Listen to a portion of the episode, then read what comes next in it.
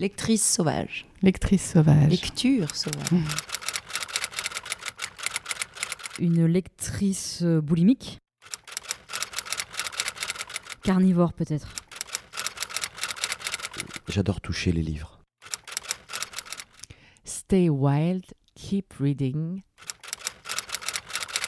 Le podcast qui donne envie de lire. Animé par Sylvia Mine et produit par Reading Wild.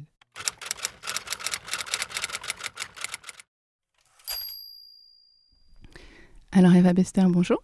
Bonjour. Je suis très très très heureuse de vous recevoir pour ce nouvel épisode de Stay Wild Keep Reading. Bah, moi aussi, je suis très heureuse d'être là. Merci beaucoup pour l'invitation. On se connaît un peu. Oui, on a Euh, fait quelques fois des, des apparitions ensemble. Ouais, de, de belles apparitions euh, très très tôt sur le projet. Euh, vous êtes une des premières, une des premières personnalités euh, que j'ai interviewées, euh, avec évidence parce que je crois que vous êtes une immense, immense lectrice. Et, euh, et je vais vous poser la question euh, traditionnelle, la première du podcast, c'est Eva Bester, quelle lectrice êtes-vous? Alors, je suis une lectrice maladive, frénétique, obsessionnelle, compulsive. Et voilà, si j'avais là un dictionnaire des synonymes, je pense que je les ferais tous. Euh, je lis tout le temps, tout le temps, tout le temps. Je lis évidemment pour les émissions de radio. Ouais. et en dehors parce que je peux pas ne lire que pour le travail.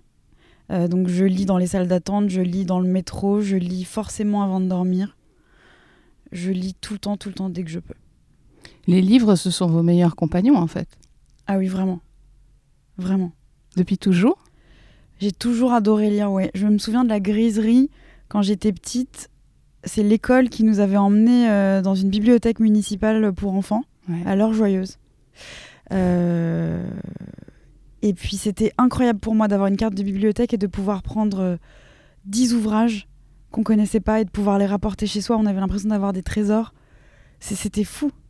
Mais vous aviez des livres à la maison? Euh, oui, mais beaucoup moins qu'à la bibliothèque. Et alors, c'est quoi les premiers livres que vous avez ramenés de la bibliothèque qui vous ont marqué, dont vous vous souvenez aujourd'hui? Non, je me souviens pas vraiment. Peut-être que c'était. euh, c'était. Pef était très à la mode, euh, Le Ouais. Prince des mots tordus, donc je pense que j'ai lu beaucoup ça. J'ai pas été élevée avec les livres de Claude Ponty que j'ai découverts euh, à l'âge adulte, Ouais. bizarrement.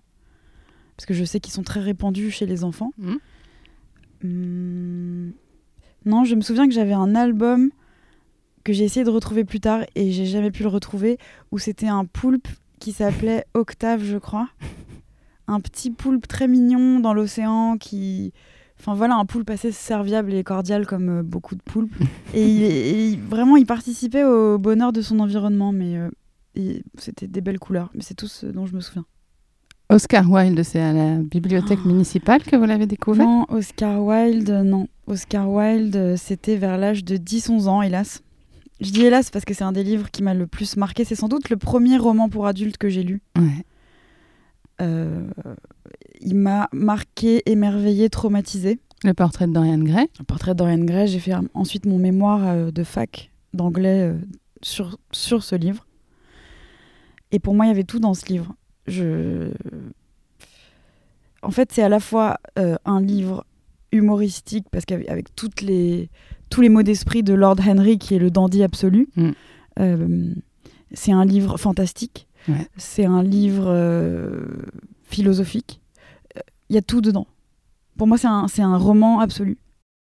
Mais je crois que quand j'étais petite, je voulais être Oscar Wilde. Je le trouvais extraordinaire. C'était Ouais. un dandy incroyablement élégant, très érudit, intelligent, avec beaucoup d'esprit, avec euh, une vraie sensibilité humaniste. Mm.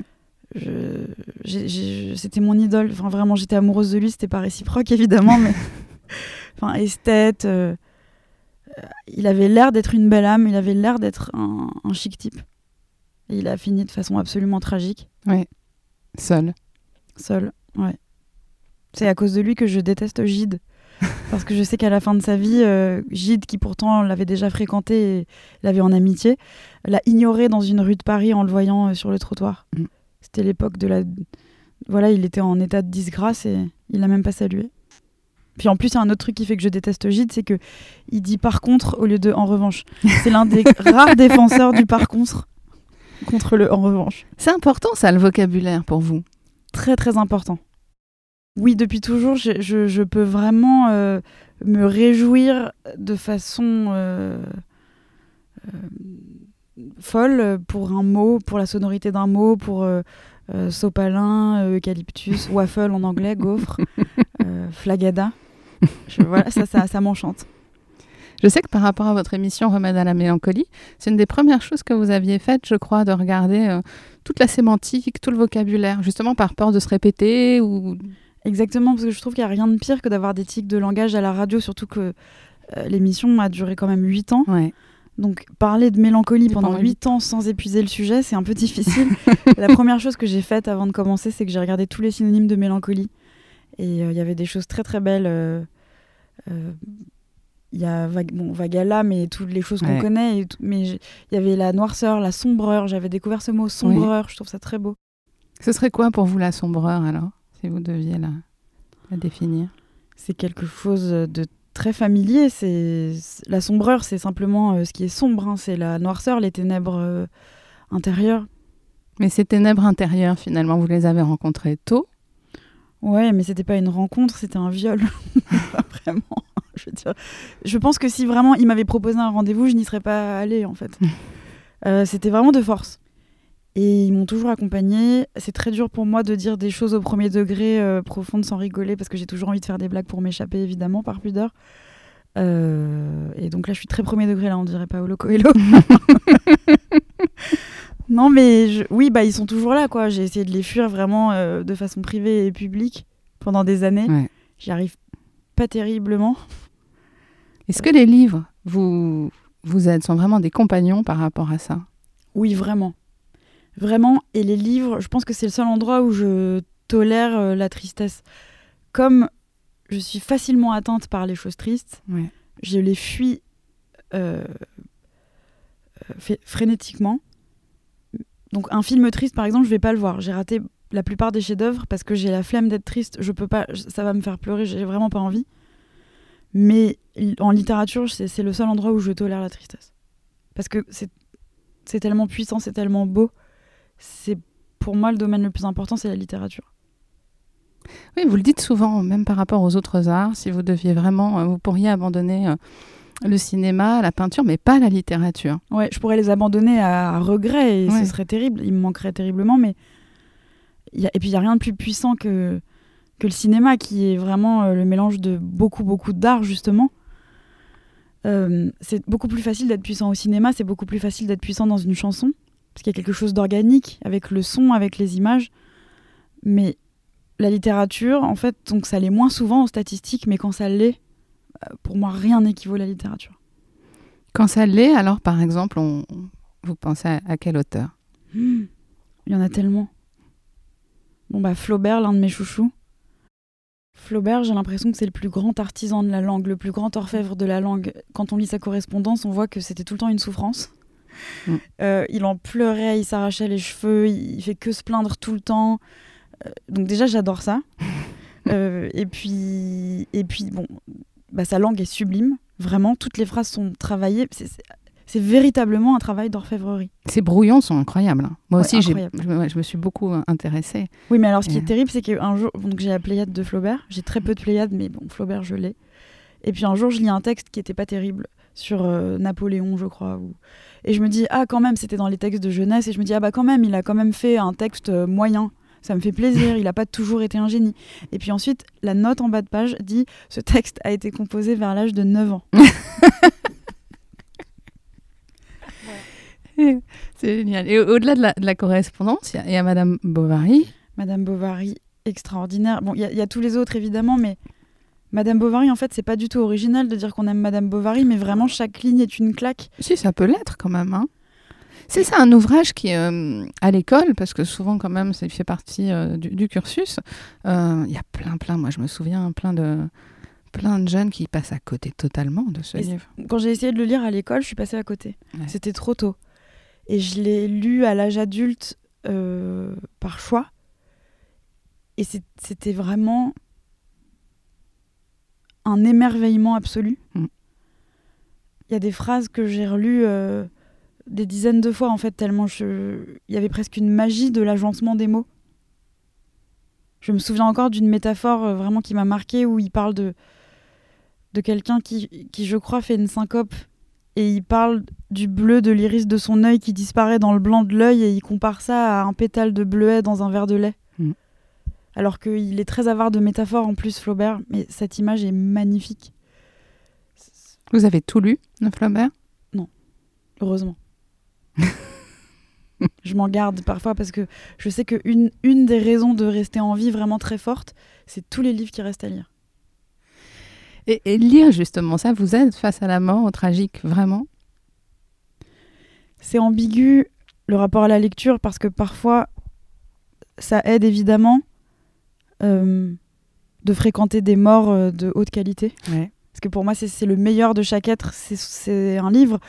Évidemment qu'il y a beaucoup de livres qui auraient jamais dû sortir, mais un livre, c'est quand même un cadeau de mort. C'est-à-dire que la personne a pris ce qu'il y avait dans sa tête, elle a essayé de sortir le plus beau, d'extraire le plus beau de ce qui existait dans son esprit, et elle l'a agencé, mis en forme. C'était un travail euh, souvent éreintant. Et elle nous fait ce cadeau, qui reste après pendant des siècles. Je trouve ça magnifique comme idée. Oui, c'est en- très joli, vous dites souvent, effectivement, Ouais. c'est des cadeaux des morts. Ouais. Et en même temps, euh, lire, on pourrait se dire, euh, bon, mais qu'est-ce que je fous à lire pendant des heures et des heures et des heures, des milliers d'heures, peut-être plus, alors que peut-être que je vis pas en fait pendant que je lis. Peut-être que je suis, je rate quelque chose, mais en même temps, euh, C'est une sensation que vous avez? Non, c'est une, une interrogation que j'ai déjà eue. Mais c'est plutôt le contraire. Moi, ça peut m'arriver d'être à un dîner et de m'ennuyer tellement que je me dis, oh là là, dire que je pourrais être avec Dostoïevski ou Sioran, là. Et... et je parle de choses vraiment sans intérêt. Mais C'est c'est vraiment comme des conversations. Hein. Mais oui, des conversations qu'on peut poursuivre quand on veut. Ouais. C'est délicieux, en fait, vraiment. Moi, j'aime bien quand vous parlez de Pérec. Ah bon? Mais alors, Pérec, il fait pas du tout partie de mes auteurs favoris. Ouais. Pérec, je l'admire pour une chose, c'est que quand on sait pas décrire quelque chose, Pérec, lui, il sait. J'ai jamais vu un type qui avait autant de vocabulaire de ma vie. Euh, et, et- et parfois, je vois, par exemple, là, on est dans un cinéma, Ouais. quand je lève la tête et que je regarde. Alors voilà, moi, comment je le, je le décrirais Je dirais que c'est un énorme rectangle noir accroché à des chaînes au plafond. Et je pense que c'est pour la réverbération du son qu'il y a ça. Bah, Ouais. Pérec, lui, il connaîtrait le vocabulaire exact pour décrire ce ran- grand rectangle noir feutré avec des petits clous et voilà. Alors que moi j'ai l'air illettré, bah lui, vraiment, il dirait les mots exacts. Et puis il y a l'homme qui dort évidemment euh, Ouais. d'un type dépressif. Moi, dès qu'il y a un type dépressif, euh, je, je me sens un peu moins seule. Mais sinon, en fait, Pérec, c'est pas un de mes favoris. Alors, parlons d'un de vos favoris. Bah, Il y a Bret Easton Ellis, euh, il y a Welbeck, il y a Sioran. euh, À quel âge vous les rencontrez, ces auteurs-là? À l'âge adulte, je- par exemple, je sais pas, Huysmans, c'est l'un de mes chouchous. Ouais. Huysmans, il est extraordinaire, Huysmans. C'est pareil, il a une langue d'orfèvre euh, comme Oui. Flaubert, mais beaucoup plus précieuse. Il est décadent, je l'adore. Enfin, dans- il est décadent dans un rebours, parce que ça n'a pas toujours été le cas. Je, je... C'est une merveille, un C'est robot. une merveille. C'est un de mes livres préférés, Mm. c'est sublime. Et à rebours, ça peut pas laisser indifférent. C'est-à-dire, soit on s'ennuie pendant tout le livre et on comprend rien parce qu'il faut avoir un dictionnaire pour Mm. comprendre tous les mots, soit on, on est euh, bouleversé de beauté. Ça vous a donné envie d'écrire, de, de, de lire tous ces auteurs? Oui, mais j'ai un problème avec l'écriture, c'est que je, alors, je prends très peu de choses au sérieux dans la vie. Parce qu'en plus, je trouve que dès qu'on prend quelque chose au sérieux, ça devient grotesque. Mais il y a un endroit où j'ai peu d'humour, c'est en littérature et en écriture. Et j'ai- trop d'écrivains que j'admire Ouais. Pour, euh, pour trouver grâce à mes yeux, moi, quand j'écris. Donc j'ai déjà écrit quelques trucs, mais pour moi, c'est... enfin, En fait, j'ai une métaphore pour l'écriture, c'est c'est toujours la même hein, depuis des années, c'est que quand on a une idée en tête, c'est du Chateaubriand, et dès qu'on la couche sur le papier, ça fait le bruit d'un coussin péteur. Enfin, c'est vraiment ça, tout le temps. C'est très ingrat, c'est humiliant.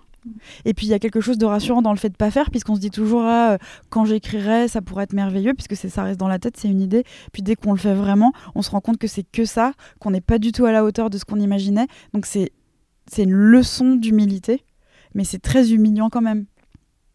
Être à la hauteur de soi-même, c'est quelque chose d'im- d'important pour vous. Ouais, je, je, je suis pas à la hauteur de moi-même. Je pense que c'est ça le pire en fait. On pense que dans la vie, on, on est décevant ou on est triste parce que on n'est pas à la hauteur de ce qu'attendent les autres. Mais je crois que le pire de tout, c'est de pas être à la hauteur de soi-même. Et je suis pas encore à la hauteur de moi-même, mais j'y travaille. Ce serait quoi être à la hauteur de vous-même? Ben, il y a, il y a déjà quel- quelques qualités que j'apprécie quand même. Je, suis, je suis un chic type. Euh, plutôt du genre chevalier. Enfin, je suis très loyale, très honnête, très sincère. On peut compter sur moi, je suis fiable. Ouais. Donc ça, c'est sympa. J'aimerais bien être amie C'est des bonnes valeurs. avec Ouais. moi pour ça.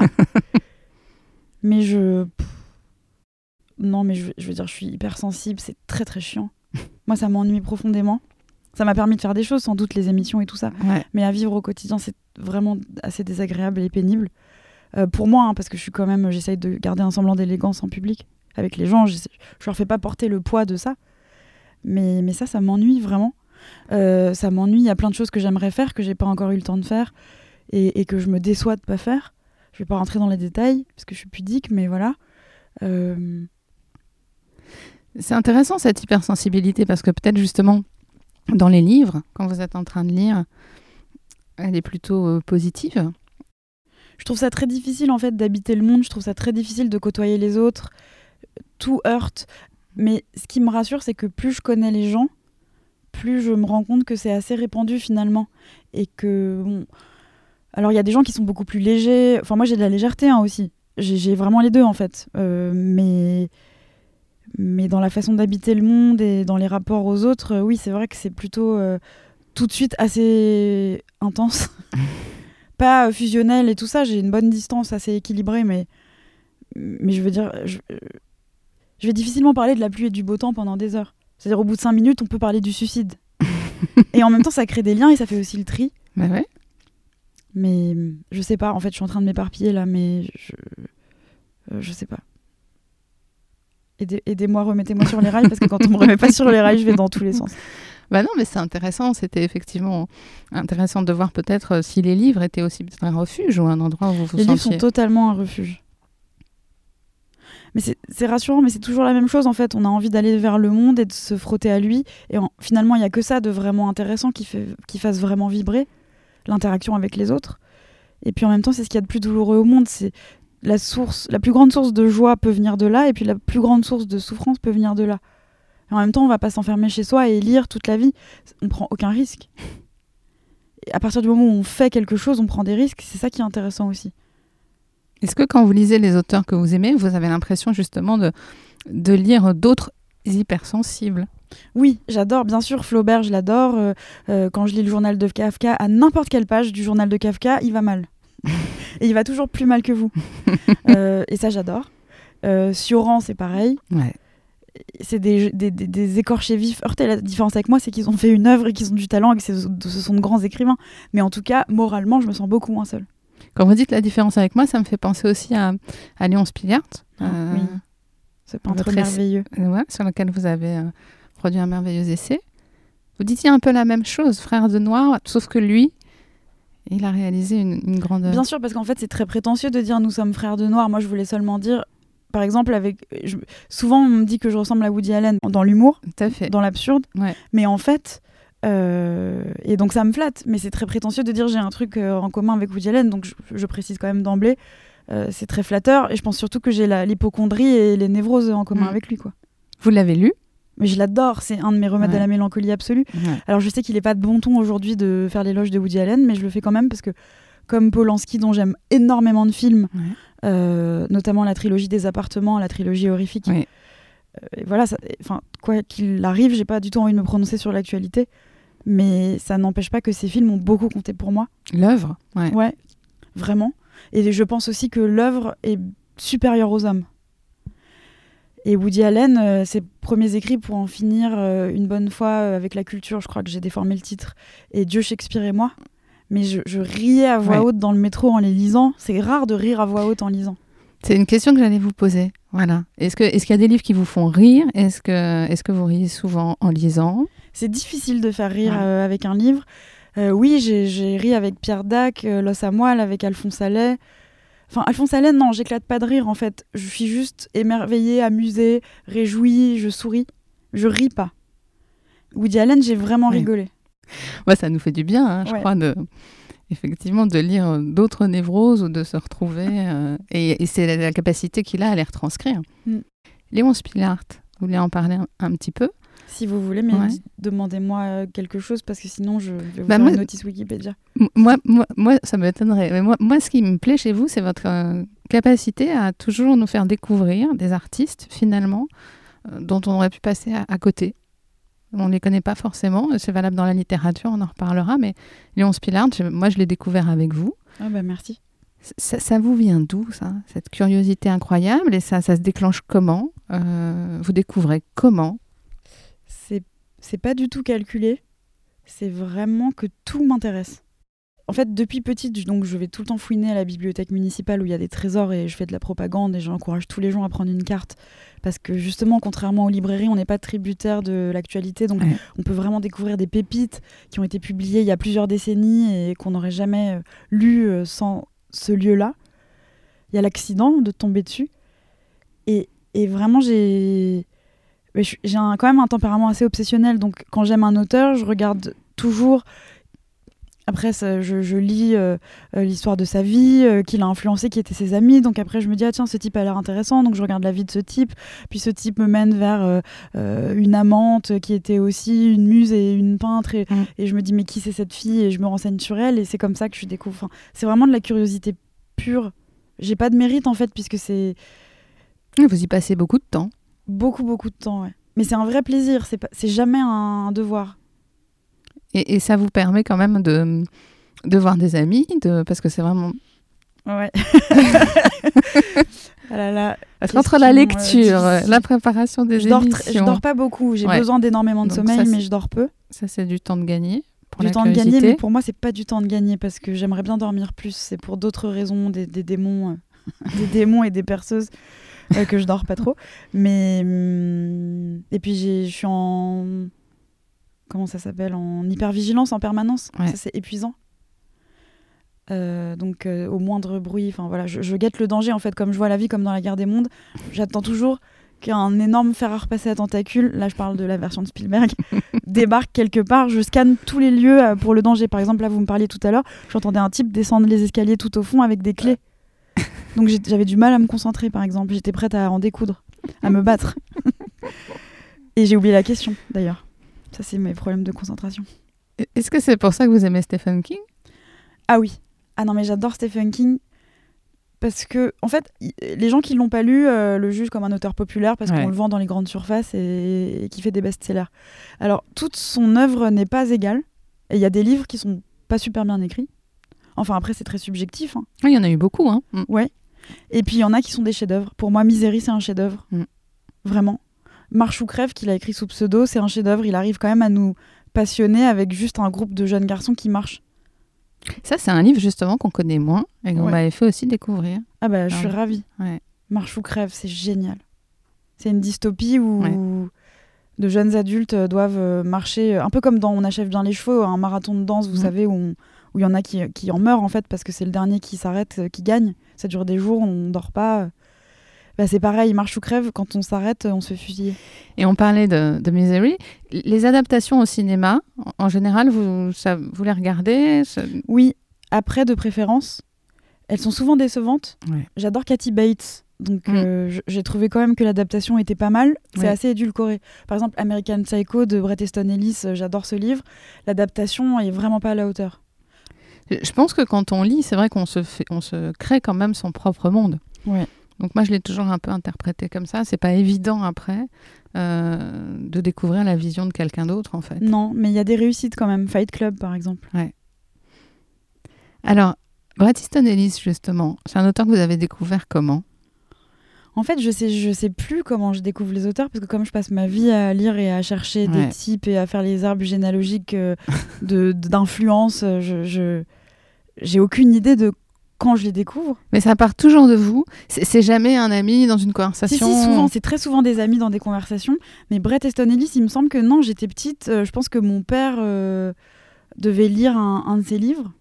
Donc je- il était dans le paysage, mais je l'avais pas lu. Je l'ai lu à l'âge adulte. Et bah pareil, en fait, c'est vraiment banal de dire qu'on adore Bret Easton Ellis, mais mais je, vraiment, j'adore. À nouveau, je trouve que son œuvre est inégale.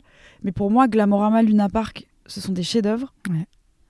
Euh, moins que zéro, j'ai pas trouvé ça terrible, mais c'est un des premiers à avoir écrit un livre comme ça dans un style totalement minimaliste qui montre euh, euh, voilà le, le, le désenchantement total et le, et le, et le désinvestissement du monde de jeunes qui traînent en voulant meubler un vide intérieur et en s'a- en s'abrutissant de drogue et de MTV avec une extrême violence qui les choque même plus parce que de toute façon qu'est-ce qui choque aujourd'hui? On a, on a tout vu. Plus rien n'est subversif. Je pense que maintenant aujourd'hui le subversif c'est au contraire c'est la, c'est la bienveillance parce que pour moi la bienveillance c'est pas du tout mièvre parce que c'est un travail la bienveillance. C'est pas Mm. du tout naturel. Enfin ça l'est. Mais avec toutes les couches de société dont on s'est enrobé pour se protéger contre la violence du monde en fait la bienveillance pour moi c'est ça la vraie résistance. Ou la tendresse par exemple donc Bret Easton Ellis, je l'adore, je trouve qu'il décrit magnifiquement la violence et la brutalité du monde qui nous entoure, tout en étant excessivement drôle. Euh, et je sais pas, enfin la première page de Glamorama, si je me souviens bien, c'est un, c'est un type qui doit s'occuper de l'ouverture d'une boîte de nuit, puis il y a une tache sur le bar qui l'obsède, et il devient fou. Et, et il devient absolument fou et obsédé par cette tache sur le bar. Et il dit putain, mais cette putain de tache sur le bar, mais ça dure 10 pages. Et pas à un seul moment, il se dit je vais faire chier le lecteur. et ça, j'adore. Parce que ça, ça veut dire que je vous emmerde. Je suis, je suis là pour m'amuser et je suis là pour écrire. Et c'est ce dont j'ai besoin d'écrire. C'est un, c'est un besoin vital. C'est impérieux. Je suis pas là pour épater la galerie. Je suis pas là pour faire le, le, l'animal de cirque et, et vous plaire et vous caresser dans le sens du poil. La folie, c'est un, c'est un thème qui vous intéresse? Ouais, vous êtes forte. C'est ce que je préfère en littérature. En fait, je crois Mm. que tous mes romans préférés, c'est des monologues de, de folie. C'est la fin de Knut Hamsun. C'est les carnets du sous-sol de Dostoevsky. Mm. C'est tous les monologues où, où c'est n'importe quoi de Bret Easton Ellis. Je... C'est Jérôme de Jean-Pierre Martinet. On aura peut-être l'occasion d'en reparler. Ouais. Autre trésor méconnu. Hein. Trésor méconnu absolu, c'est un de mes romans fétiches aussi, mais je peux pas le recommander à tout le monde. C'est facile d'offrir euh, L'homme D de Luc Reinhardt ou Carou de Steve Tezich Mhm. à n'importe qui. C'est très difficile d'offrir Jérôme. Des gens peuvent arrêter de vous parler après, pour toute la vie. Parce que c'est dérangeant, c'est noir, c'est sale, euh, c'est le contraire du politiquement correct. Déjà à l'époque, mais alors aujourd'hui, alors là je vous raconte pas. Enfin, ce serait impossible de sortir ce livre aujourd'hui. Et c'est le style qui. euh, Le style, il est extraordinaire. Je crois qu'il a été influencé un peu par Céline, Céline et, et les Russes, évidemment, mais euh, le style, c'est- magnifique. C'est de la poésie en prose, c'est de la folie pure, c'est lancinant, obsédant, musical, magnifique. On a envie de pleurer, on a envie de lui faire un câlin, on a envie de vomir. C'est tout ce que j'aime. Enfin, je déteste vomir, hein, mais Et en revanche, la conjuration des imbéciles, non. j'ai jamais réussi. Ouais. J'ai envie de gifler le héros principal. Ouais. Il- je le trouve odieux. Parce que c'est vrai que c'est un livre euh, qui aurait pu, dans la veine, vous plaire. C'est vrai. Et tout le monde me le recommande. Je Ouais. sais que c'est le livre fétiche de plein de gens. Je- J'arrive pas à y accéder. Et alors justement, qu'est-ce qui, f- à quel moment vous savez que vous allez accéder ou pas? Parce que parfois on commence un livre, ça vient pas tout de suite. Est-ce que si ça vient pas tout de suite, vous continuez quand même? Vous...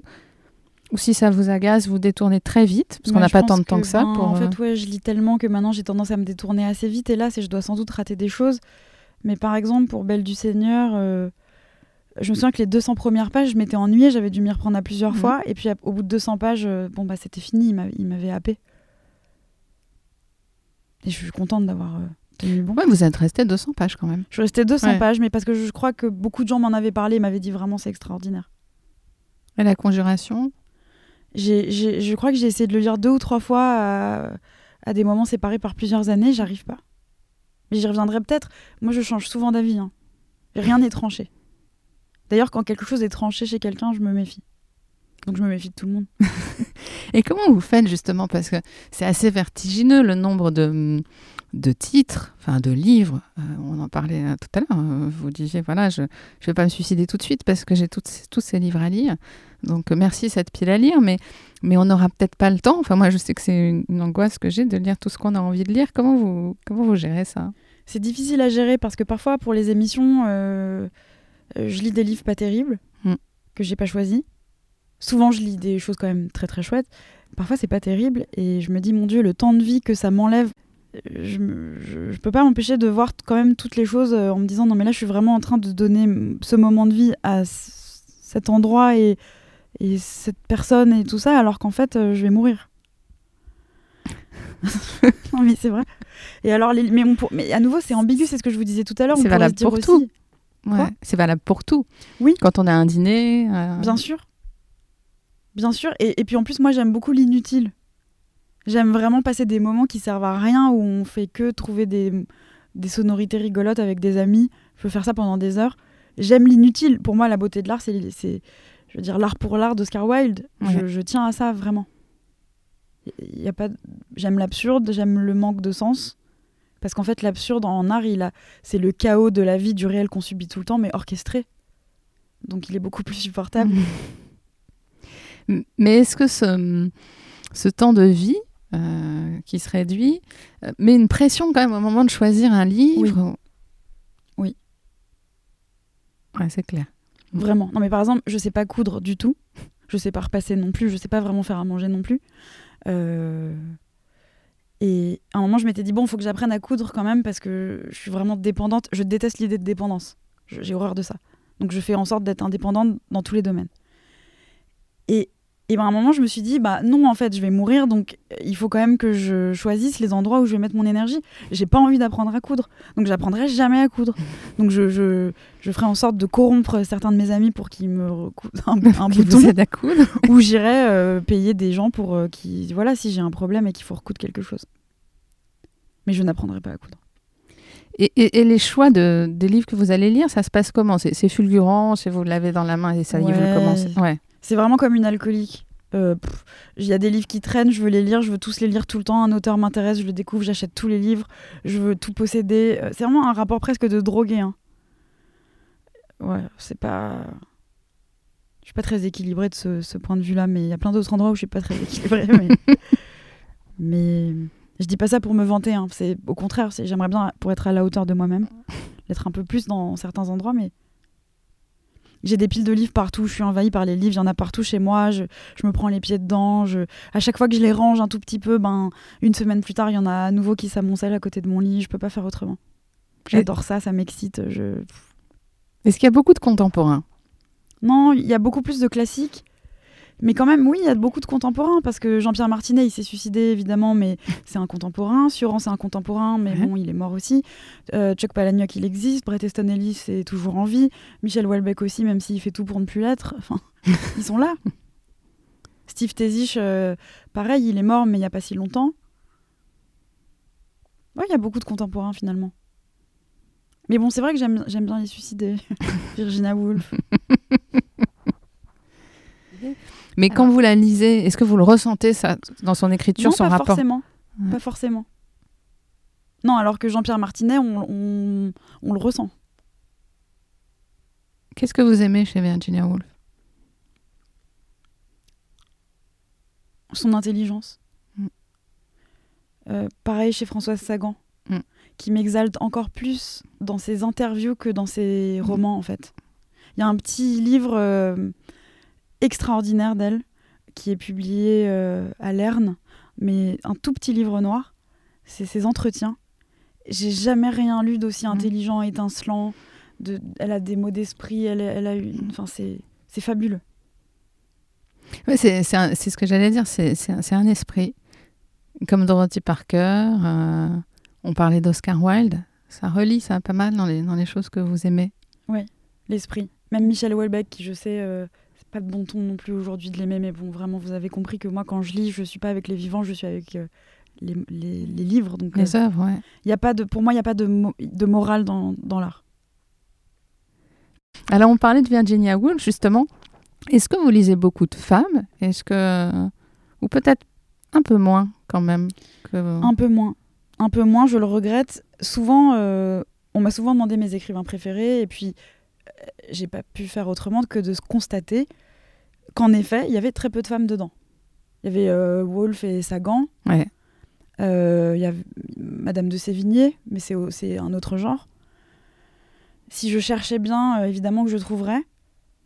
je pense que c'est une chose culturelle et historique. C'est que déjà, numériquement, elles ont moins écrit. Hmm. Et je trouve ça formidable, en revanche, que là, ça change. Enfin, il y a toujours des femmes qui ont écrit, mais je veux dire, là, vraiment, c'est vraiment en train de changer.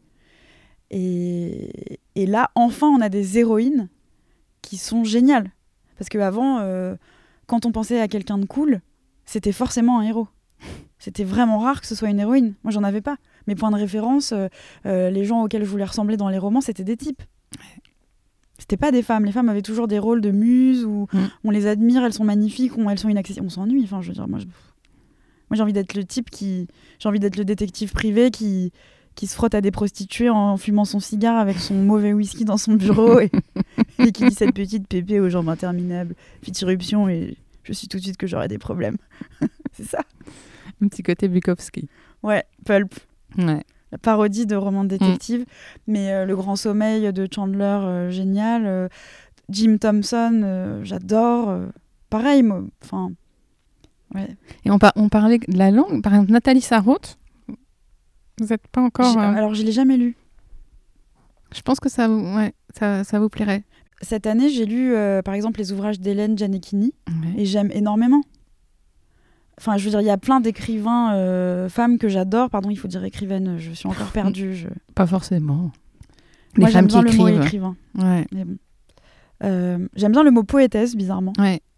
Mais en fait, c'est vraiment esthétique hein, comme choix. Mais je sais qu'après, on va me dire non, mais tout est politique, blablabla. Mais, je... mais ils ne sont pas là et je ne les entends pas. Donc là, c'est moi qui décide. Mais alors justement, la poésie, les, les poétesses? Je suis pas si Non. sensible que ça à la poésie. Pour moi, en poésie, vraiment, c'est Baudelaire et Houellebecq, quoi. Mais Houellebecq, euh, Ouais, ces poèmes sont merveilleux, à Ouais. Michel Houellebecq. ouais. c'est pas ce que je lis le plus, la poésie, vraiment. Et Baudelaire, alors, on n'en a pas parlé. Bah, Baudelaire, je l'adore, évidemment. Moi, j'aime tous les types fin de siècle qui allaient mal et qui avaient la syphilis. Donc, euh, Baudelaire, je l'adore. Euh, il va tout le temps mal, il est faux amoureux, il est exalté, tout le heurte. Il écrit divinement bien, il a un vocabulaire exquis. C'est putrescent, c'est voluptueux, c'est noir, c'est les ténèbres et c'est des diamants, quoi. C'est vraiment un cadavre en décomposition euh, sur lequel on a posé des diamants. Vous le relisez souvent. Il est près, près, près de vous, près de votre lit. Je sais que vous aimez bien lire dans votre lit. Ouais. Il est, il est jamais loin. Et, et depuis Baudelaire, vous n'avez pas retrouvé d'autres. euh, J'adore, j'adore. En fait, ça va à nouveau être banal, mais en fait, il y a beaucoup de choses banales. Et c'est pas pour rien en fait que c'est banal, c'est que c'est tellement extraordinaire que ben oui, ça a remporté le suffrage de la plupart d'entre nous. Les Fables de La Fontaine, c'est merveilleux. ouais. Par exemple, en ce moment, euh, depuis ces 36 dernières années, je suis assez angoissée, donc je prends du Xanax. C'est 36, vous, avez, vous avez 36 ans. Oui. Et le Xanax, ça, ça, c'est, ça- c'est assez délétère pour la mémoire. Mm. Donc en ce moment, j'apprends euh, une fable de La Fontaine. Laquelle? Euh, la jeune veuve. Non, ne me demandez pas de vous la répéter, ça va être un piège. Mais là, ça y est, je viens enfin de la prendre en entier, je suis très contente. Et ça, vous faites souvent? De- Pas du tout, c'est vraiment juste pour là, pouvoir prendre du Xanax en toute impunité. Est-ce que vous allez toujours autant à la bibliothèque? Comme vous le disiez tout à l'heure, vous soulignez le, le fait d'avoir accès et de ne pas être euh, écrasé euh, par les rentrées littéraires et les livres du moment. C'est toujours votre endroit euh, préféré? Vous y travaillez? Vous y... Oui.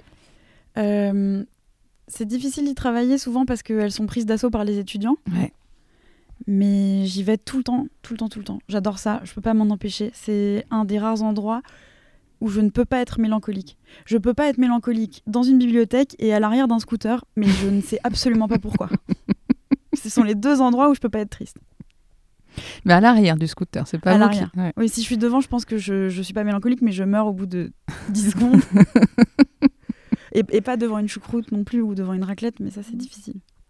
Mais est-ce que vous prenez des notes? Est-ce que les, quand une citation vous plaît quand Est-ce que vous Est-ce que vous archivez un petit peu vos en fait, je suis pas lectures? du tout organisée, je suis très très bordélique, je, je souligne tout Ouais. et je recopie pas. Et puis sinon, j'ai une liseuse sur laquelle j'ai des milliers de livres et là je les surligne et là c'est plus facile pour archiver parce que Oui. bon, c'est déjà fait. Ça, c'est vrai que vous aimez bien la liseuse. Oui, contre toute attente. Oui. J'étais persuadée que j'aimerais jamais ça. Mm. Et finalement, le confort de lecture est tel, euh, comme je suis tout le temps encombrée de plein de livres, Et je déménage souvent, donc euh, là, je vais redéménager à nouveau. Et, et en fait, j'ai- euh, pas 40 cartons de livres, sachant que j'ai déjà des boîtes de livres dans des caves de plein d'amis différents, dispersés. Et, Enfin voilà, c'est mon tombeau en fait, les livres. Est-ce que vous pouvez être ami avec des gens qui, qui n'aimeraient pas lire? Est-ce que c'est un... Ça me, ça me ferait bizarre de pas pouvoir parler de livres avec quelqu'un, mais oui, ça doit. Je suis sûre que dans mes amis, il y a peut-être des gens qui aiment pas lire. Je sais pas, je me suis pas posé la question. Vous en parlez souvent avec vos amis justement de vos Oui. lectures et c'est quelque chose que vous aimez partager? Oui, beaucoup. pour donner envie Ça vous donne envie aussi d'écouter les autres parler des... Ah mais tout le temps, tout le temps. En fait, euh, j'ai sur mon téléphone, j'ai une note qui est beaucoup trop pleine où en fait à chaque fois que quelqu'un me parle d'un livre que j'ai envie de découvrir, je le note et puis. Enfin, d'ailleurs, cette phrase est pas correcte parce que s'il m'en parle, je le connais pas, donc j'ai pas envie de le découvrir avant qu'il m'en parle. Bref, il m'en parle. et là, je me dis, ah mais non, mais ça a l'air génial. Je le note et je sais que c'est mon, mon prochain achat. Ouais, vous avez vraiment plaisir à partager. J'adore ça. Je- je- ça sert à ça aussi. Puis c'est tellement solitaire l'expérience de la lecture. Il y a rien de qui crée plus d'émulation que de partager des choses qui nous ont bouleversés. Mais parfois, un livre, ça peut aussi vous toucher, même si ça, ça passe pas par le fait de vous bouleverser. Ou quand même, c'est le critère. euh, Ah non, bien sûr, non, mais j'emploie toujours des superlatifs parce que j'ai une tendance à l'excès. hein, mais oui, il faut que je me calme avec les superlatifs. Mais en- et pourquoi il faudrait que je me calme avec les superlatifs Bah. Non, Résistance. Pourquoi? Absolument. Non, non, d'accord, je- je- je- je- j'assume les superlatifs, mais non, bien sûr, bah oui, mais parfois il y a des livres euh, charmants. euh, Ouais. voilà, qui bouleverse pas. Moi, j'ai pas envie d'être bouleversée tout le temps, c'est fatigant d'être bouleversée. Euh, par exemple, Carou de Steve Tezich, c'est la plus grosse claque que j'ai reçue en littérature ces dix dernières années. Euh, je pourrais pas le lire euh, tous les jours, c'est c'est un- une expérience éprouvante, Physique. sans doute. Je me souviens que je l'ai commencé, c'est la seule fois de ma vie où j'ai lu un livre en une journée. Je me suis réveillée le matin, je l'ai commencé et je l'ai terminé le soir. Est-ce J'ai que pleuré et ri et c'était incroyable. vous êtes passé par toutes les émotions Est-ce que vous pouvez com- comprendre que des gens passent complètement à côté de ça Bien Parce que là, nous, on, on se parle, on adore lire toutes les deux. Bien sûr, je peux totalement comprendre. Et à nouveau, tout à l'heure, je vous disais, je me méfie toujours quand les gens ont un avis, un avis tranché. Moi, je- vraiment, je peux changer d'avis très facilement. Je demande que ça en plus. Et, et puis surtout, dans, l'art, qui est quand même quelque chose qu'on reçoit en premier avec sa sensibilité, on peut pas convaincre quelqu'un. Il y a des choses qui toucheront certaines personnes et pas d'autres. Et heureusement, c'est comme en amour, c'est comme la beauté. On peut tomber amoureux de quelqu'un qu'on trouve beau euh, soi, alors que tous les autres le trouvent euh, plutôt repoussant. Et c'est ça qui est merveilleux. Heureusement qu'il y a ça. Mais qu'est-ce que vous pourriez quand même hum, dire pour donner à quelqu'un qui lit pas, pour lui donner envie de lire? Parce que c'est quand même, c'est vrai que c'est un sujet. On a évidemment avec les écrans, etc. Comme vous le diriez, ça, peut sembler banal, mais c'est un, vrai sujet quand même sur le temps qu'on a aujourd'hui, dont on dispose, celui qu'on accorde à la lecture. C'est très difficile. Je pense que là, pour le coup, Daniel Pénac, dont c'est la spécialité, pourrait mieux convaincre que moi. Ou Neil euh, Gaiman, qui a aussi fait des très beaux textes dessus. Je sais pas ce que je dirais. Je, je... C'est c'est une compagnie, c'est merveilleux. On apprend tellement de choses. Je veux dire, c'est comme si on avait des gens. euh, Parce qu'on peut les choisir et c'est des gens de, de qualité vraiment qu'on peut choisir, auxquels on peut avoir accès, même s'ils nous aiment pas. Parce que dans la vie, on, parfois, on s'entiche de gens qui nous aiment pas et ils veulent pas nous fréquenter, alors que là, ils ont pas le choix. on capture Shakespeare. On lui demande pas s'il veut passer la nuit avec nous. Je veux dire, Shakespeare, il voudrait pas passer la nuit avec la plupart de ses lecteurs. Je sais pas, cela dit, je connais pas ses mœurs, mais Mais, mais pourquoi on, on trouve ça aussi essentiel? C'est essentiel quand même pour la c'est essentiel, essentiel. Parce que c'est de la pensée posée sur du papier, ça, c'est de la pensée qui qu'on a réussi à emprisonner dans un objet et qu'on peut consulter à toute heure du jour ou de la nuit. Il n'y a pas besoin de technologie, il n'y a pas besoin d'électricité. Enfin, pour produire le livre, si, Ouais. évidemment, mais c'est du papier. Il est là, tout le temps accessible, on peut l'avoir dans sa poche et être sur une île déserte. C'est extraordinaire. Mais il y a un, un autre truc qui me fascine, c'est que des tout petits signes à l'encre noire signifient autant pour nous, Ouais. alors que c'était arbitraire. Alors, notre, notre épisode de podcast touche à sa fin. Avant de vous proposer de, de lire un extrait d'un livre que vous avez amené, que vous avez choisi, euh, on va se prêter à l'exercice des questions flash. Alors, c'est une question, une réponse, prescription littéraire. Réponse euh, courte. Réponse courte. D'accord. Le livre Pansement pour un chagrin d'amour. Bah, remède à l'amour d'Ovide. Après l'art d'aimer. Oui, parce que l'art d'aimer, il croyait en l'amour. Ensuite, il a vu que c'était vraiment que source de problèmes et il a écrit euh, Remède à l'amour. Le livre antidépresseur. Les chroniques de la montagne euh, d'Alexandre Vialat. Ouais. Ça, c'est un livre que vous aimez beaucoup. Ah, c'est génial. C'est un enchanteur, Vialat. Il rend tout fascinant, il s'intéresse à tout. La langue est incroyable et il a influencé Pierre Desproges. Le livre réparateur. Alors, je, je crois pas qu'on puisse être réparé. Le livre qui régénère. Je sais pas vraiment ce que ça veut dire, mais donc je l'ai un peu pris comme antidépresseur. Ouais. C'est Euh, comme une vitalité. ouais, Il y a quelque chose. euh, Bah, tout Alphonse Allais, Ouais. euh, Woody Allen Hmm. et un Polonais qui s'appelle Sławomir Mrożek. Ouais. Et c'est des petites nouvelles absurdes que j'adore. Alors, on en parlait tout à l'heure des superlatifs. Le livre qui bouleverse. Carou de Steve Tezich ou Le Roi Lear de Shakespeare. Le carreau, il vous a bouleversé. euh, Comme, comme peu de livres. Je peux pas dire pourquoi parce que sinon ça dévoile l'intrigue. Le livre pour comprendre le monde. Bon, ça va être une réponse assez pessimiste, mais c'est vraiment, pour moi, extension du domaine de la lutte de Michel Houellebecq. Hmm. Ouais, le libéralisme appliqué à tous les domaines, Ouais. hélas. Hélas, ouais. Mm. Parce que c'est un livre qui a quelques années, mais malheureusement. euh, Ouais. Assez visionnaire, euh, malheureusement. Mm. Mais il y a quelques petits groupuscules de résistants. Quand Ouais. même. Ouais, ouais, je pense. Ouais. Ça nous oblige un peu. Hein, à- Ouais, et puis, et puis des hypersensibles, en fait, euh, Oui, j'en rencontre plein, plein, plein. on est toujours, moi je dis toujours, on est toujours beaucoup plus nombreux qu'on qu'on ne Oui, pense. ça c'est très rassurant. Et c'est très rassurant. Le livre pour amuser la libido. Alors, moi je suis très pudique, et en plus je suis pas hyper sensible à la littérature érotique. Ouais. Donc, je sais pas, pour répondre à un truc, je dirais euh, Anaïs Nin, mais enfin, Ouais. franchement, je sais pas. Le classique indispensable. Madame Bovary de Flaubert. Un bijou méconnu. Alors ça, je pense on, on Oh peut réouvrir un épisode. Ouais. Euh, bah, Sławomir en France, il est méconnu, en Pologne, il est connu. Euh, Danil Harms, qui est le précurseur de l'absurde russe, et, euh, et Jérôme de Jean-Pierre Martinet. Le coup de cœur du moment. Roi, Dame, Valet de Nabokov. C'est délicieux, c'est magnifique. Superlatif, superlatif. Mais en fait, c'est un, c'est pas du tout le plus connu de Nabokov. Euh, il parle d'une question très banale, un adultère, un, une- un triangle amoureux. Et chaque phrase euh, est sublime. Et alors, j'ai- envie de ra- rajouter une petite question là, parce que on parlait tout à l'heure de remède à la mélancolie et euh, huit années euh, d'émissions euh, qui se sont terminées en, en juin dernier.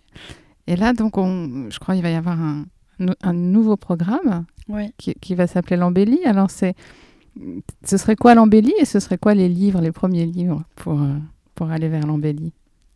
Alors là, vous me posez une colle parce que moi, l'embellie, déjà, euh, c'est un concept qui m'est un peu étranger. Ouais.